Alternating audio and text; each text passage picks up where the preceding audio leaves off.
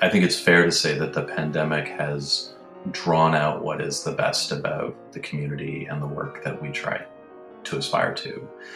An interesting stat, which I did not believe until I saw the study, was that um, there was a, a Harvard study in 2016 that showed that editors' contributions tended to become more neutral over time, which is to say, the longer and more someone contributes, the more they learn to write in the way that tells the neutral story. So people all come with their biases, but the more you contribute, the more you learn to see those biases and contribute in ways that are uh, in that style of presenting the verifiable facts and not bias.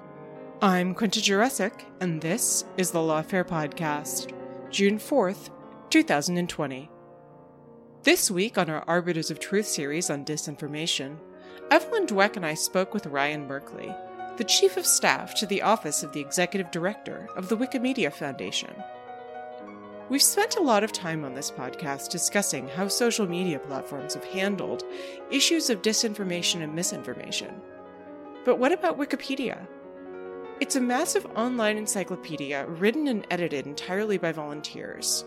So, not a platform, but still an online service grappling with a wave of untruths in an uncertain time. Ryan spoke with us about Wikipedia's unique structure, how the site has managed to become a reliable resource on an often untrustworthy internet, and how both readers, writers, and editors of Wikipedia are navigating the need for information amidst both the pandemic and ongoing protests over police abuse of black Americans. It's the Lawfare Podcast, June 4th. Ryan Merkley on why Wikipedia works. So, I've heard Wikipedia described, I think, by Jonathan Zittrain as the experiment that is terrible in theory but works in practice. The idea that we could crowdsource an encyclopedia and it would end up being full of reliable information is not intuitive, and yet it's remarkably successful. Um, according to Wikipedia, um, Wikipedia is the largest and most popular general reference work on the World Wide Web. Uh, it's one of the 20 most popular websites. Um, it has over 53 million articles with 6.1 million in English alone and 1.5 billion unique visits per month. But I think it's fair to say that probably most people that use Wikipedia wouldn't really be aware of how it actually works and where all of that content comes from. So, could you give us a brief overview on how uh, articles are created and edited? Sure. Um, I, I, should get you to travel around with me to do the intro. That's a very nice uh, description of Wikipedia. It's the largest collective act, possibly in human history. It's uh, a remarkable thing that, as Zittrain says, um, shouldn't work in theory, but completely works in practice. Everything on Wikipedia is authored by its contributors, by regular people like you and me, who uh, come with a desire to share knowledge freely and they edit, uh, sometimes at the level of the comma, sometimes at the level of mastery of whole subjects. And that compendium and collection of human knowledge is generated and regenerated daily in real time. Uh, and so, uh, to you know, sort of in brass tacks, um, how does this work? So, you mentioned off the top sort of 50 million articles. Um, there are about 250,000 editors a month and an organization behind that that is only 406 staff, and none of those staff have the job content author in their title. Our job is to support uh, a movement and a set of worldwide contributors, some of them expert, some of them making their first edit, as they try to contribute knowledge in over 300 languages worth of Wikipedias. There is no one Wikipedia, there's actually one for each language. Each one has a collaborative community that builds it. Um, so regular folks show up every day, sometimes on the mobile browser on their desktop, and submit edits. Those edits are um, reviewed sometimes by humans in order for the to be criticized for their veracity or their accuracy or whether they are appropriately cited because every fact has to have a source on Wikipedia. They're also reviewed by bots uh, that uh, examine them for uh, vandalism or uh, grammatical errors uh, and or a lack of sources in what ought to be a citation. Um, and then there are also a series of folks who are admins and who are article monitors, so enthusiastic or expert editors who track articles or topics of interest, who see alerts when those edits come in and may pass them by and say nothing or may come in and, and comment. All of this work happens in public. Uh, and so behind every single Wikipedia page is what's called a talk page. And behind that, on that page, you can see over the history of the entire article the discussion of every single contested edit. Um, some edits are made and go live immediately and without without issue. Other edits require discussion, uh, and those those uh, facts are negotiated by communities every day and uh, sometimes over and over again on that last point that you mentioned, that some edits go live immediately and then others uh, require further discussion. Um, could you unpack that a little bit for us? How do you distinguish between those two categories? Sure. So the the entire site, and I, and I um I don't want to misstate that. So every edit on the site, unless there are restrictions on the article, every edit on the site goes live when the editor submits their change. But uh, it is sometimes the case that those edits are questioned or contested or debated, uh, sometimes all three, by the other editors who contribute to that page.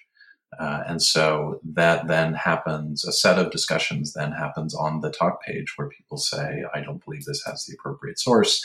Um, I feel like this is not written in a neutral fashion, etc. And those discussions happen, and then some consensus is reached, and the edit is then perhaps reverted to what was there before, or perhaps accepted, or perhaps modified. Uh, and so that that happens all at the editor level. That's all regular humans, not you know there isn't a, a staff moderator who does that work. There are of course uh, administrators. There are uh, of course experienced editors um, who contribute in that way, but at the end of the day, every editor shows up with their talent and their ideas and their sources and makes their suggestions. One of the things that I've found really fascinating is the sort of cultural view of Wikipedia over the course of the last um, say 10 years. I remember being in school and having my my teachers tell me, you know, you can't cite to Wikipedia, you can't cite to Wikipedia, that's not a reliable source. And my feeling is that as as time has gone on, I've heard less and less of that. And actually, you know, you see jokes being made about that as something silly to say that now Wikipedia is more often held up as an example of a good place to find information. Certainly something that, you know, you'd want to check, which is why the sources are are useful, but not something that is inherently unreliable because so many people are are working on it. So I wonder if you could talk about how how you think about the role of so many editors, to what extent that is a, a strength and to what extent it creates complications. Uh, I, I, think it is a strength that absolutely creates complications. The the beautiful messiness of that is something that you know it brings us back to that early comment that it makes no sense in theory that it would that way would function. But who will be the arbiter of the of, who will be the final editor? Well, there isn't one, and that's for a lot of folks hard to grasp. And and and so I, I think it's fair that you begin with this idea that for a very long time Wikipedia was not a trusted source or not a trusted site is maybe a better way of saying it, and that that's a trust that the community has earned for the projects over many years of doing the work that it does. So what makes you know, Wikipedia and the Wikimedia project special is that they are radically open. They're open in their code, of course, but they're also open in the way that we do our work as a community. You can see not just the article, but you can see how the article became the article every single step of the way from its very beginning. And there's an accountability that comes with being transparent in addition to that, and this thing, you know, folks all know this, that the sources on Wikipedia are cited. And so there's always a link to a reliable source. And that again is a thing that has built credibility for the projects over time, that those sources are there, that idea of citation needed, uh, and that people can follow them through. And we know that most people don't. Um, most people don't follow those links. uh, and and read the sources. But the fact that they're there and that they can be checked creates confidence. We also have research over time that has shown that when people learn that Wikipedia is written by a community of volunteers, immediately their trust in Wikipedia goes down. Uh, and they think, well, that's ludicrous. Um, how could that work? Why should I trust that? And then over time, as they learn more about how it's done, their trust then goes up uh, because they see that there is accountability, that there is transparency, and that there is citation that sits underneath that. And so, yeah, I, th- I think you're right. I think it's uh, it's very complicated, and yet uh, over time it has worked. I think I, I also just sort of have to acknowledge that you know there's some that have said that Wikipedia is now one of the trust most trusted sites on the web, and I think part of that is the story I just told you about how that community works. Uh, and how that community is accountable to each other and to the world that relies on it. I think also, in many ways, the world collapsed around us uh, and things that were seen as trusted in the past are today less trusted. And so while our trust factor perhaps has elevated, the trust of other institutions has diminished. That's not all good for us. Um, you know, we're part of an ecosystem of knowledge. And, uh, you know, for us to have citations, we need there to be reliable sources to cite. And so the, the attacks on traditional journalism that have reduced trust in traditional media um, and also sometimes the behaviors of uh, media that have not been in line with some of the sort of traditional values of what media should do, like fact checking, has made our work harder too, in order to have reliable sources to cite. Great. So that is, first of all, fascinating and really useful background. But I want to sort of dig in on that just a little bit. Um, mm-hmm. we are a disinformation podcast. That's sort of the the idea that we're exploring here, and we wanted to talk to you specifically about uh, the challenges for Wikipedia in this moment, in particular around the protests and the pandemic. But you just referred to, um, you know, I suppose the big question in content moderation on the internet in general these days has been who decides, and this idea that social media platforms are claiming they don't want to be the arbiters of truth, so they won't take down information on the base of whether it's true or false. Um, but that's literally the purpose of Wikipedia. So, how do you go about resolving the truth of various stories? Like, what is your your process or policies around authority and reliability? Yeah, um, I think uh, you know we would say verifiability, not truth, and all of the work that is done in disinformation and frankly all the production of wikipedia is done by its communities and led by its communities. And so i'll, I'll talk about this work because we work with those communities at the foundation but i really want to underscore and stress that they are the leaders in this work uh, and, and take point on it.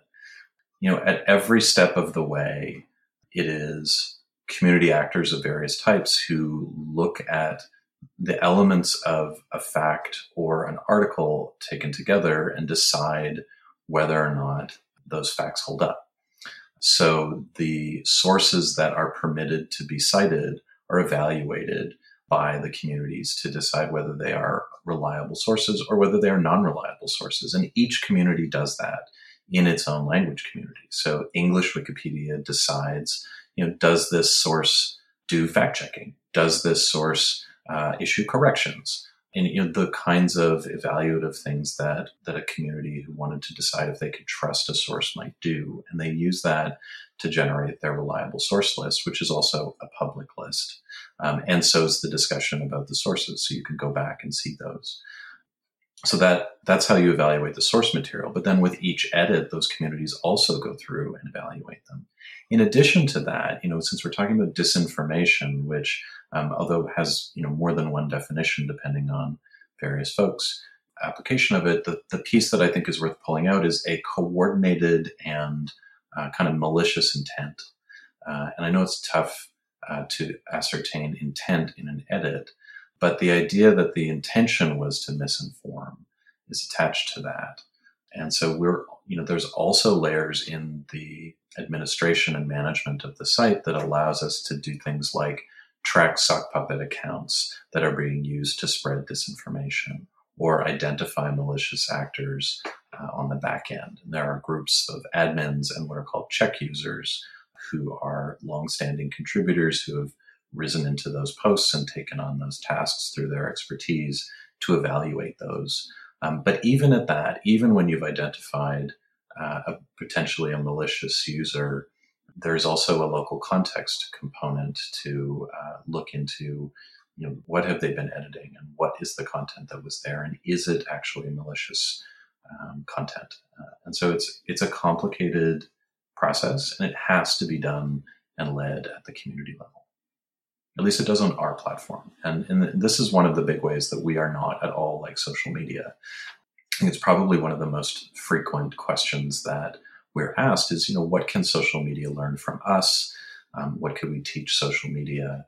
And I, I, do believe there are things that social media could learn uh, from some of the ways that we work around transparency, about cited sources, and, and that kind of layer of community accountability. But we are also not at all, in some ways, like social media while communities generate all the content, there is only one post, so to speak, for each topic on Wikipedia, not each person writing their own post and posting it as often as they like.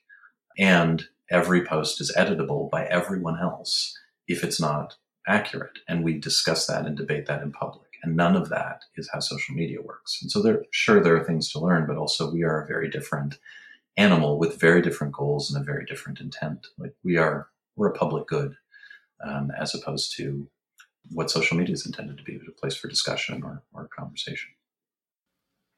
So that gets to one of the things we wanted to ask you about, which is the the five pillars that are the fundamental principles of Wikipedia that you all describe on the site. And I specifically want to ask you about the pillar that Wikipedia is written from a neutral point of view. There's this really interesting phrase in the pillars where it states that um, you know in some areas there may be one well recognized point of view in others there are multiple points of view. Each are presented accurately and in context rather than as the truth or the best view. So can you talk a little bit more about how you're distinguishing between sort of the truth versus neutrality? I think the truth is a loaded term and so we we frequently turn back to this principle of verifiability not truth that we seek together in the communities to try to understand the facts of what's available, what we can know or think we can know at this time, and what we can then cite in order to show that. And I think that, you know, the COVID 19 discussion right now uh, and the many, many articles that relate to it are probably a good example. There are many, many things popping up from day to day where people say, oh, this vaccine is in trial, this vaccine is on testing and it is it can be really difficult to figure out what is a verifiable fact that we feel comfortable putting up because people are relying on it. And uh, especially in the space where you know let's say on vaccines it is in the interest of every pharmaceutical company to say that our vaccine has progressed to this next phase. Um, but is there are there peer review articles that are available that people can see that show the efficacy of those vaccines? And so, at what point do we start to include that information uh, in a way that presents it not as hyperbole, not as marketing copy, or not as unfair criticism? So, what can we verify based on reliable sources to present the facts to the best of our ability? And this is not a sort of fake, you know, tell both sides, but actually a what do we think is the best version of the verifiable facts that are available to us based on the on the reliable sources we have available to our community. So let's talk about the pandemic and the challenges for Wikipedia in that context specifically a little bit more. You know, we're in this um, this environment that the World Health Organization has called an infodemic alongside the pandemic with the flood of information and a lot of it is is false and harmful.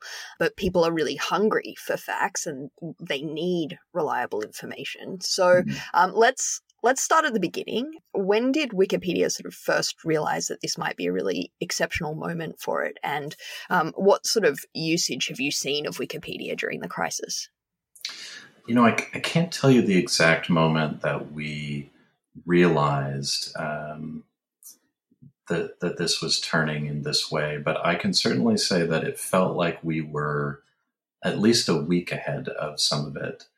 And we shut down our offices in San Francisco in anticipation of a coming pandemic the first week of March, which I know some other, especially some of the Silicon Valley companies, had done that. So we closed our offices in San Francisco and DC. We were certainly seeing in our international community what felt like a coming wave. And I think our online communities were absolutely seeing it as well. You know, I, I, do have a couple of the stats in front of me around the COVID response. So, over 5,200 Wikipedia articles about the pandemic. Those articles are in 175 different languages. Um, and they've been visited, at least as of this podcast, over 380 million times and we've seen some of the highest traffic in the history, uh, or at least we've seen some of the highest traffic that we've seen. Um, I can't say ever because we changed the way that we track traffic over the last five years, but we have not seen higher numbers than these in terms of the the visits to the site. And that's not just on COVID articles, that's on all of Wikipedia. And so we're seeing people turning to the projects more and more, looking for information about everything, whether they're looking up the 1807 Insurrection Act, um, which had an enormous spike in traffic uh, this week, or whether they're looking up information about COVID 19. You know, those articles on COVID 19 have been edited over 700,000 times, something like 170 plus edits per hour since December of last year, uh, and almost 60,000 editors having contributed to those pages. So there's you know an enormous amount of activity around those articles, and it's also generated a more focused response on the community side. And so not every article has a, an organizing project around it. Um, and so there's um, a quite well known community project called Wiki Project Medicine, which is a group of experts and, and medical professionals who help to coordinate um, how articles get attention and response and edits in order to ensure that the best art, best information is there to try to coordinate the way that information is shared across various articles. Um, as you know, sometimes that information might appear in many different articles that relate to different parts of a particular topic. And there is one explicitly for COVID 19, uh, where a group of uh, individuals are working on that as well, uh, in order to try to coordinate that response, to triage what articles need the most help, um, etc. So we're definitely seeing that kind of coordinated uh, response to have like a sort of central place where volunteers can kind of get together and collaborate around uh, those articles and content.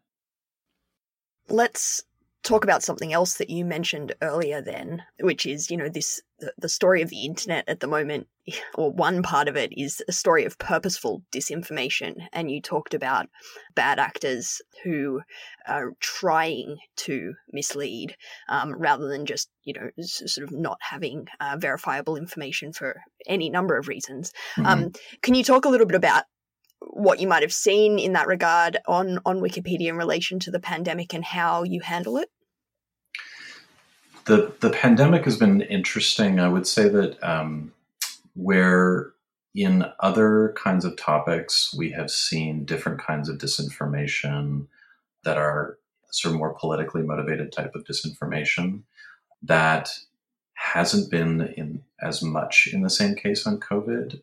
Um, and from the folks that I've talked to who work in the social media space, uh, so folks at other companies who are in social media, they're seeing they're not seeing the sort of same kind of state-sponsored uh, disinformation around the COVID issues in the same way. That is not at all to say that there's nothing, but the kind of not perhaps not surprising profiteering or attempts at profiteering that comes from advancing uh, particular theories of treatment that would advantage folks who are trying to sell solutions. It's more that more that type of thing is uh, germane to the COVID crisis. We're seeing more in that respect. We haven't seen the same kinds of attacks of disinformation as the social media platforms have really suffered from. And I think that stems from us being a very different kind of project. Um, I said earlier that you know there is a canonical article, and that article is edited by everyone and in real time and constantly.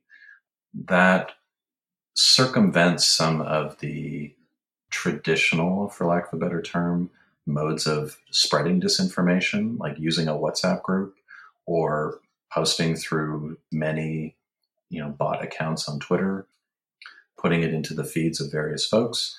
Those tactics don't work that way on Wikipedia. Um, you're still, you know, you're they're all trying to edit the first paragraph of the same article.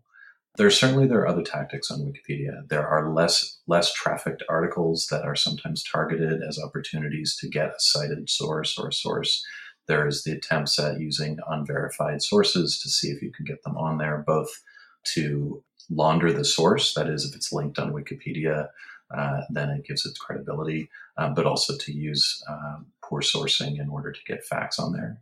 I want to be super clear we are not perfect at keeping disinformation off the platform. But what I think is important is that we improve our ability to identify it as quickly as possible, largely by enhancing the ability of our communities to do that, because they are on the front lines of doing that work. But the question is like, of course, we are going to see disinformation on the platform. It would be impossible. There's too many vectors, there's too many articles, there's too many opportunities, and or a wide open platform that allows anyone to edit is part of our, our values. And so we're absolutely going to see that on the platform. The question is how quickly can we stop it? How quickly can we reverse it? Uh, and what, what tools can we put in place to enhance our community's ability to do that? And so, are there particular examples of challenges or issues that have cropped up with the pandemic that uh, Wikipedia either wasn't expecting or wasn't quite ready for? I don't think I've got an example for you of not expecting or not ready for. I think that, you know, one of the ways that, and I, I don't want to overstate that we are flawless at this. And so, you know, take this in the context of saying, you know, with the humility of knowing that we're not perfect, but you know, Wikipedia and the Wikimedia communities have been in the business of disinformation for 20 years, of trying to identify whether things are fact or fiction, whether sources were reliable, uh, and trying to remove them uh, as quickly or prevent them from making their way into the articles.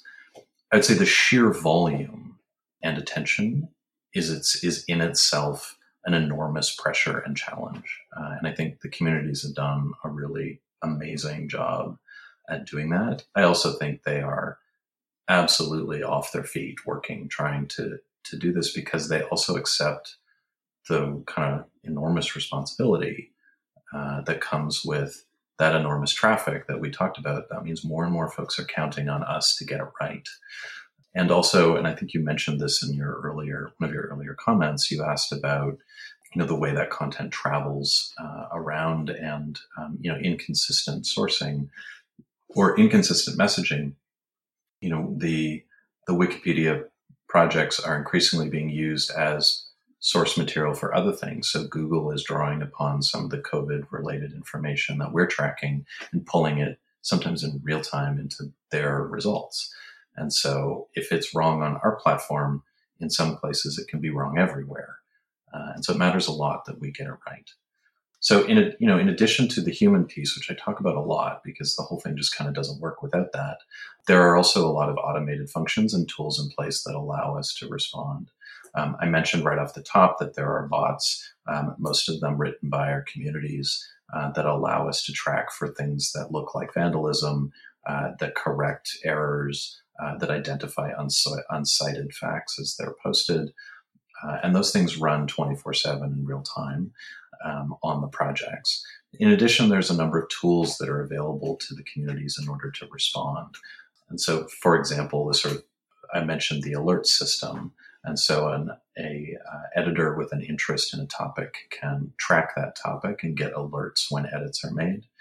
And so that allows a sort of early warning uh, when changes have been made.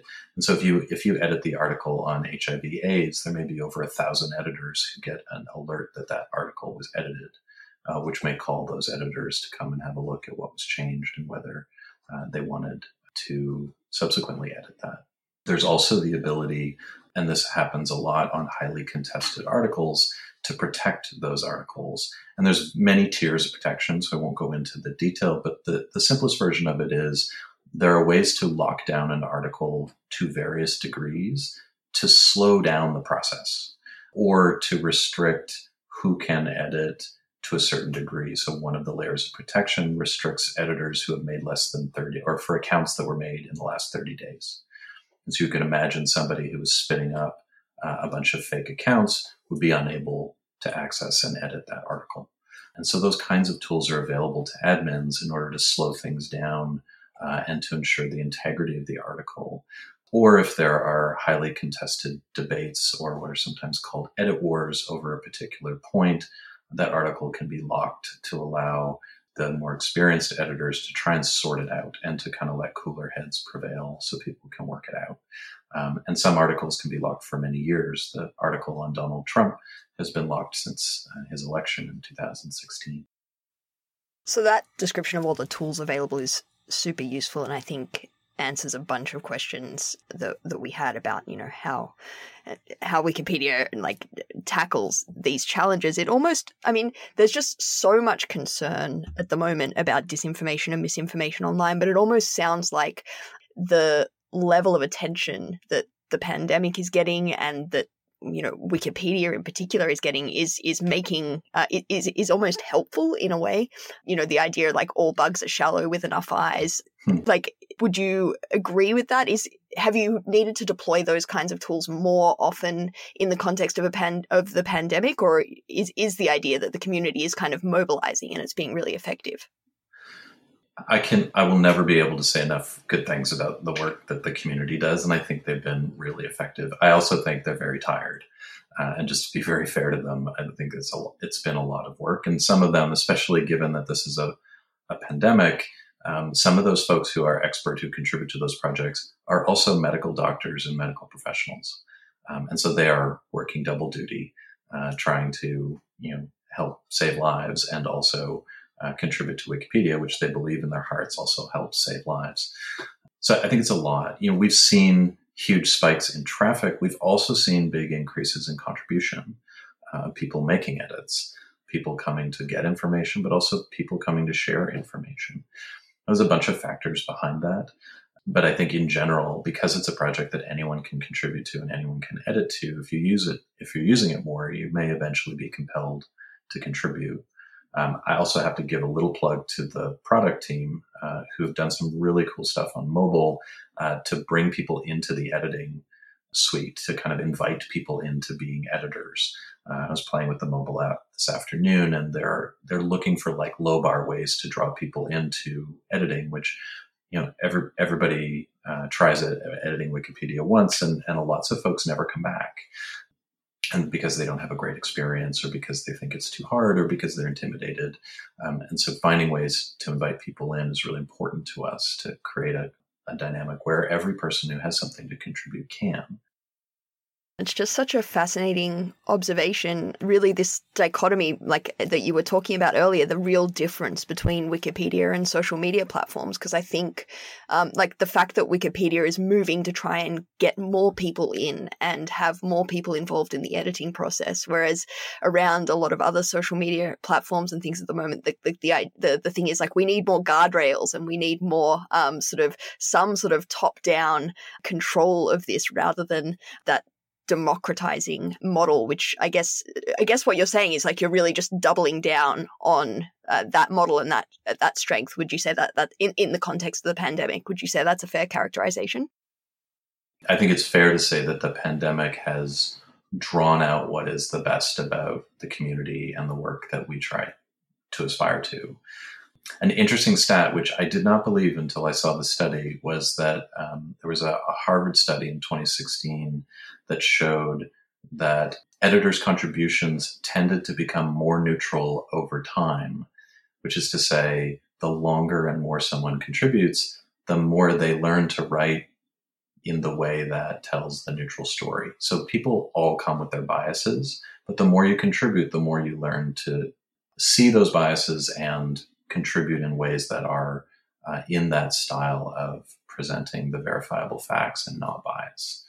So that's interesting. That to me says let's lean harder into bringing more people in and making sure people stay uh, and can continue to contribute because the more they learn about Wikipedia, the better they are at building it together. That's fascinating. So to move from one sort of event that is really uh, very much in the public consciousness right now from the pandemic to another with the the protests that are ongoing around the country about the murder of George Floyd and police brutality more generally. Uh, so again, with the pandemic, I'd imagine you know many people are watching this unfold online and are seeking facts as they are about COVID nineteen, and that must also raise unique challenges for Wikipedia, especially when with the sheer level of political polarization right now, there's so much mis and disinformation and just confusion about what's being spread. For example, I, you know, I live in DC. There was misinformation going around about communications in DC being cut, and that wasn't true. So, how does Wikipedia approach sort of a really fast moving political event like this? Hmm. A couple of things that are worth noting, and I'm, I'm glad you brought this up because it feels as, as urgent and pressing as COVID 19 feels, where the entire world seized with the pandemic. It's impossible for those of us who either live in the US or who have colleagues and friends in the US to ignore what is happening there. And it's um, utterly heartbreaking uh, to watch this happening. And uh, as an organization that believes in sharing knowledge, this you know, the idea that people should be able to peacefully express free speech is, you know, not only you know a First Amendment right, but also should be a principle of any functioning civil society. And so it's really, really, it's been tough for for us, for my colleagues, especially my colleagues who are black, uh, to experience this kind of violence in their communities, despite its sort of history uh, to see it uh, in this way and from the highest office in the in the U.S. is just really gutting. Still, I think two things I would say to respond to your question. One, the Wikipedia community did what it always does. It immediately stepped in to try and tell the story as accurately uh, and as completely as it was capable of.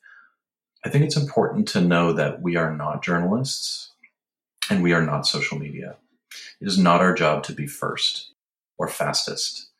And in fact, because we cite a reliable source, we will never be first and shouldn't be. And while there are certainly folks who make it their business as contributors to Wikipedia to get there as fast as possible with certain things, and if you ever see if someone has died, uh, often a celebrity, you will find that the changes to that person's article, the um, ises to wases, as we sometimes say, get made very, very quickly and people jump to be accurate. But at the core of our values is to be right and to be accurate, not to be first. And that helps a lot because we don't have that pressure to hear a breaking news report and immediately think that that must be in the article. The first instinct of a seasoned Wikipedia contributor is are there reliable sources for that? Can we verify it? Especially with breaking things, are there more than one, not just one? In terms of the actual Black Lives Matter response, we, we pulled some of those numbers too, because I thought you might ask about it. So the article, you mentioned George Floyd, the article about the death of George Floyd uh, is now in more than 50 different languages as of our conversation here. Uh, and the English Wikipedia article about uh, George Floyd has more than 2,400 edits by over 525 editors since it was created last week. There's also articles about the sort of mass uprising, which has happened all over the world, something like 27 countries and counting, over 3,000 edits on that. And so, with every edit, the Wikipedians are doing their best to document history with reliable sources. And as I mentioned, you know, the COVID and the Wiki Project Medicine examples where volunteers come together to coordinate to ensure an effective response on a complex issue. That's also true for this issue. And so Wiki Project Black Lives Matter has uh, a coordinating page where they track all information, where they're trying to triage the response and ensure that facts are, are shared appropriately, but are also doing work around um, running an editathon in June that they have planned in order to really generate accurate and, and uh, complete articles about the movement and related topics. So when I want to talk a little bit more about the the community model because despite as you say has really been the overall success of that model there have also been some concerns about harassment and um, homogeneity in the community of editors maybe exacerbated by the sort of hyper passionate volunteer base. So Wikipedia uh, recently introduced a new code of conduct uh, to address this. Can you tell us about that? Yeah, I'm I'm really proud of uh, the that work uh, and the, the the team and the community who led that work and the board's decision to issue that statement because it's an acknowledgement that if we want to enable the sharing of the sum of all human knowledge, that we need to create places where everyone who has that knowledge can contribute it. I think it is well known uh, and acknowledged by the foundation and by our communities that parts of our communities have been hostile and that we haven't done enough um, as a community and perhaps also as a foundation to address those issues. Um, and so the, the thing that you're referring to was the Board of Trustees statement from last week, essentially directing the foundation to take action in order to protect individuals at risk on the projects and also to work with our communities to develop, as you described, what we call a universal code of conduct. So we think of that as sort of a, a baseline set of behaviors that can be enforced with an acknowledgement that every single community is different and that some communities, perhaps many, will want to go beyond the baseline and and have other codes that are unique to their community, but that we will agree that everyone will at at a minimum, meet those expectations. I'm under no illusions that that's going to solve harassment on the platform, but it does two things. It sets up a set of expected behaviors and subsequent mechanisms for response for communities to respond and enforce that code. And if they have to, issue corrective action, including in the worst cases, ban people from the projects. Um, and in some cases, that'll have to happen. Um, but it also sends a really important signal to people who have felt unsafe on the projects that we are going to do better and that those projects could be a place for them. And I'm sure there are folks who have come and had a bad experience and left, or who have heard by reputation that Wikipedia is a place that is not friendly to women or not friendly to people of color and we need to change that. And the, the first step is to saying we won't accept it. But the most important second step is to actually do something about it. Um, and so I, th- I, think I think it's a, a, positive step. We've got a lot of work to do. We still have to write that universal code of conduct with our communities and implement those processes together. Um, but I think it's really important, and I was proud that the, the trustees did that. So, just as a final sort of looking ahead question, I think there's this sort of general feeling at the moment both in popular consciousness, but also amongst a lot of the experts that we've been talking to here uh, on the podcast, um, that it's a particularly bad period for dis and misinformation online, and that it's only going to get worse. Um, and there are real concerns about sort of the rise of conspiracy theories, um, mm-hmm. and you know, sort of seeing lots of engagement and traction and, and numbers around that.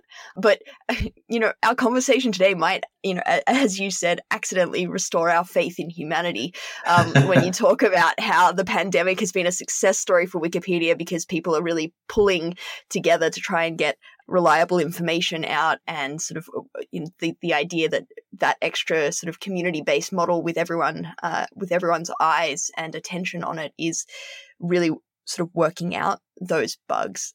But how does Wikipedia think about this moment and looking ahead uh, and the challenges ahead and your role as a source of reliable information given this environment where there's just this real concern that you know I, I, I hesitate to say the post-truth era because I think that that's catchy but but overblown but you know just this real sort of feeling that that facts are, are hard to come by. So there's two things that I would uh, I'd want to uh, follow up on your question with. One is a question about the state of things, and you you open with the suggestion that maybe this is the worst worst ever moment for disinformation, and, and I might I might agree with you. So I'll, I'll, talk about that in a second. And the second is about how we're thinking about that, and and so I'll try and cover those those two things in my answer. First of all, I recall a meeting I was at at um, the Berkman Center at Harvard where Evelyn, you and I are both affiliates uh, there, if I read your bio correctly. And uh, I was at a meeting talking about disinformation, and Jonathan Zittrain said to me uh, on the topic of Wikipedia, you know, if a well funded, coordinated entity, let's say a state actor, decided that to, that they were going to mount a campaign in order to ensure that particular types of disinformation made their way onto the platform. Could you stop them? And the answer is no. They'll beat us. Of course they will. Well funded, coordinated, well planned, coming at us with all their resources and the resources of a state, 100% we're probably going to, in one way or another, get beat. And I said that and felt a bit lousy about it, to be honest, in that meeting. And then one of the other representatives from a very large social media platform said, Yeah, but come on, they beat us too. And those folks have a budget that is about 100 times what our budget is. And, so, to your uh, opening question, yeah, these are bad times for the people who are fighting against disinformation because those with the resources have all the tools and they have motivation and they have seen the power of what they can do. That to me is is the reality for sure. And it definitely isn't the case that disinformation got invented just recently. I mean, we just used to call it different things, whether it was propaganda or, you know, so it's not new as an idea, but it certainly feels more weaponized and instantaneous and infectious than ever before uh, and the ability to activate witting and unwitting actors in that process is a thing that was just never before so easy and so pervasive. Um, less so for sure on our platform, but that doesn't mean that we're not victim to it. Because if a million WhatsApp messages go out and a small, small percentage of those folks think those things that they've read were true and come to edit the Wikipedia article, which lots will, that's a problem that we need to deal with. In terms of how we respond or thinking about our response, I think there's sort of three pillars that we're thinking about. The first is research, um, because this is a dynamic environment and the tools are constantly, or the actions are constantly changing uh, we need to understand the ways in which disinformation manifests itself on the platforms. How is it getting in? Uh, and how are we finding it? And who's doing it? Um, and that's going to be a constant activity for us to track. So, doing threat modeling and risk assessments, and then being able to prioritize where we can intervene uh, and where we are at risk. Second is about leaning into our community. And I, I use the word community really broadly.